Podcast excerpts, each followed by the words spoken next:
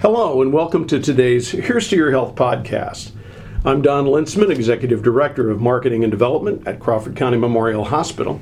My guest on the podcast today is Brooke Tasler. Brooke is the Director of Dietary Services here at CCMH, and we're talking about Food Safety Awareness Month. And Brooke, thank you for joining me today.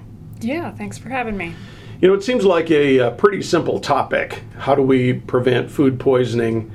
And you and I talked before we got started with the podcast today about it seems like a lot of common sense. Right. But as I am wont to tell my children, good common sense is not all that common anymore. so let, let's talk about how can we prevent food poisoning? Well, there's definitely a few different things that can help prevent food po- poisoning, but as with a lot of things it seems like. Hand washing is probably one of the biggest things you know just making sure you wash your hands before you get started. If you're handling raw meats you know wash your hands um, so that you're not spreading it around everywhere. So that's that's probably one of the biggest things i'd say is making sure to wash hands. So once once you do that because honestly washing your hands is the biggest thing to prevent any sort of uh, transmission of disease. Mm-hmm. And it doesn't matter. You don't have to be in a hospital.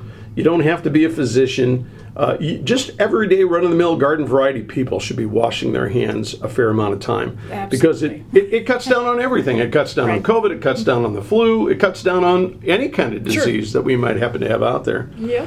In addition to uh, washing hands, though, what else? What else should we be doing to prevent food poisoning? Um, well, it's a good idea to do things like uh, you know separate your your meats from uh, fresh produce. Um, sometimes it's even good to separate your meats from each other, or a lot of times I should say.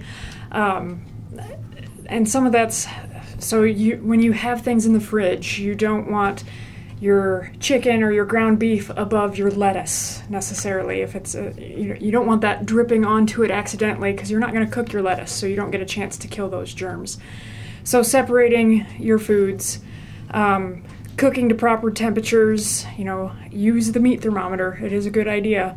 Uh, I mentioned not everything has to be uh, cooked to the same temperature. So chicken usually has to be cooked to a higher temperature than say your ground beef. So or than than well most any of your meats really. So that's usually one of the ones that has to be cooked the most. I you know, a, in a food thermometer, you wouldn't think that again this would be a big deal, right? Right. But for years, for years, I cooked without a food thermometer. Yeah. And when I finally started using one, I realized that more often than not, I was undercooking food. When you just look at it, right? Sure. You're just right. because that's what you're really doing is yep. just looking at your food, and right. I realized that I was really undercooking a lot of food. That's right. Yeah, you can't always tell by by color necessarily, or uh, I mean, if you're you're way overcooking it and getting it dried out, then it's just not fun to eat. So yeah, so it's it's striking that balance. Right. But using a food thermometer sure makes right. a lot Should of sense. help with that. Yeah. Yes. My guest on the podcast today is Brooke Tasler. Brooke is the Director of Dietary Services here at CCMH. We're talking about Food Safety Awareness Month, which is September.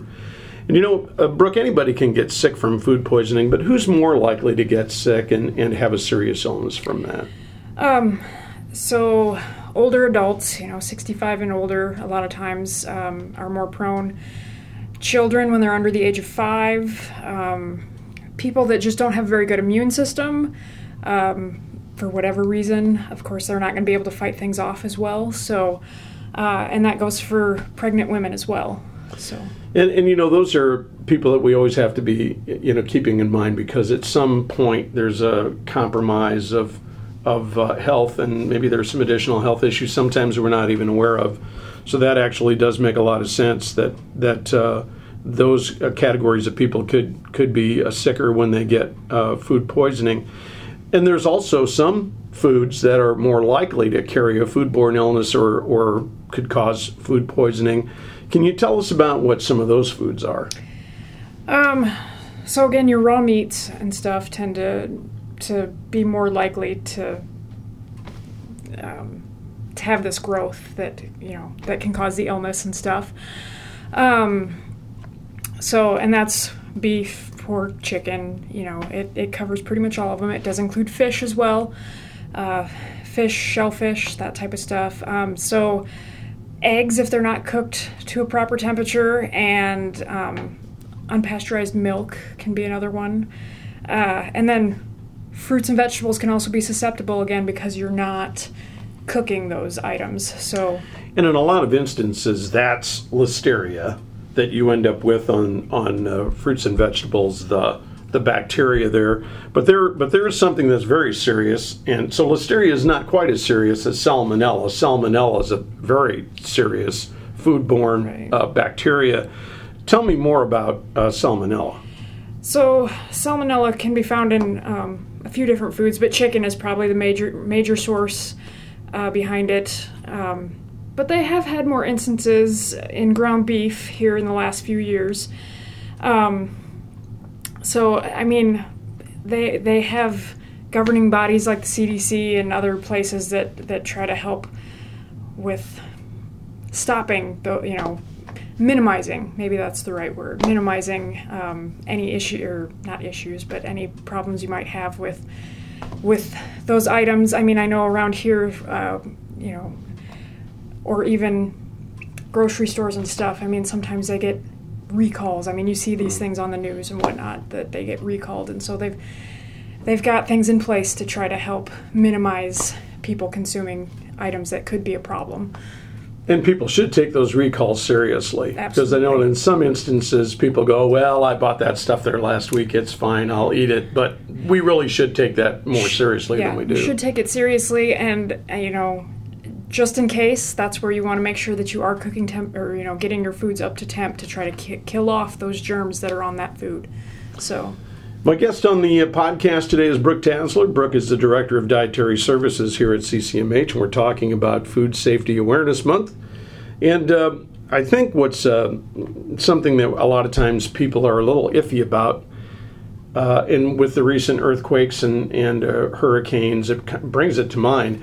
You know, if you're in a storm and you lose power, and now for a couple of days you've had food sitting in a freezer or a refrigerator, uh, so on and so forth you know, there's always a concern that that food will not be good when you take it out a couple of days later and think to yourself, well, I need to cook up a mess of whatever this is because, you know, it's going to go bad if I don't do that. But even a couple of days where it's been, uh, mm-hmm. you know, unrefrigerated or, or it's it's thawed out. Right. You know, there, there's a real issue with that, and I know that there are people in the past who've gotten very sick sure. from from uh, consuming food that that they prepared after a storm. Sure. Yeah, um, that's one that it's it's better to be safe than sorry. So if in doubt, throw it out for the most part. Um, but yeah, if it's supposed to be refrigerated and it hasn't been refrigerated, um, you know, we'd probably say even if it was just for if it's refrigerated and it's not refrigerated even for a few hours, sometimes that can be a problem. Let alone a couple of days. Um, if it's frozen and it's gotten completely thawed out and it but it hasn't really been refrigerated yeah that definitely causes problems so um, if if they weren't properly refrigerated properly stored they probably need to be thrown out as much as we don't want to do that. Yeah, uh, but I like I like that phrase though. When in doubt, throw it out. That's I, right. I, that, to me, that makes a lot of sense. Right. Probably has something to do with color and texture and all those other kinds of things. I mean, food is supposed to look a certain way, right? So when it doesn't look like that, you probably should get well, rid of it. Most definitely. But even if it is looking maybe normal, because sometimes we can't always rely can't on that. Tell. So maybe it does look fairly normal or smell fairly normal, but uh, it's been without refrigeration for a while, so yeah, it's going to make me question it anyway. So then I'm going to want to get rid of it. so let me throw you a bit of a curveball. Uh oh. Okay. um, uh, you know, we I've heard about people who go to a restaurant, eat in a restaurant, later on uh, maybe experience the symptoms of a foodborne illness. They call it food poisoning, but it may or may not necessarily be that. They may just mm-hmm. have gotten may have eaten something that my mother would have said didn't agree with you. Sure. Uh, what can you tell us about keeping safe when we go to a restaurant uh, and the food is served to us? What can what can you tell us about being safe about making certain that whatever it is that's on the plate, we have uh, complete confidence that if we eat that, we're going to be okay. Um.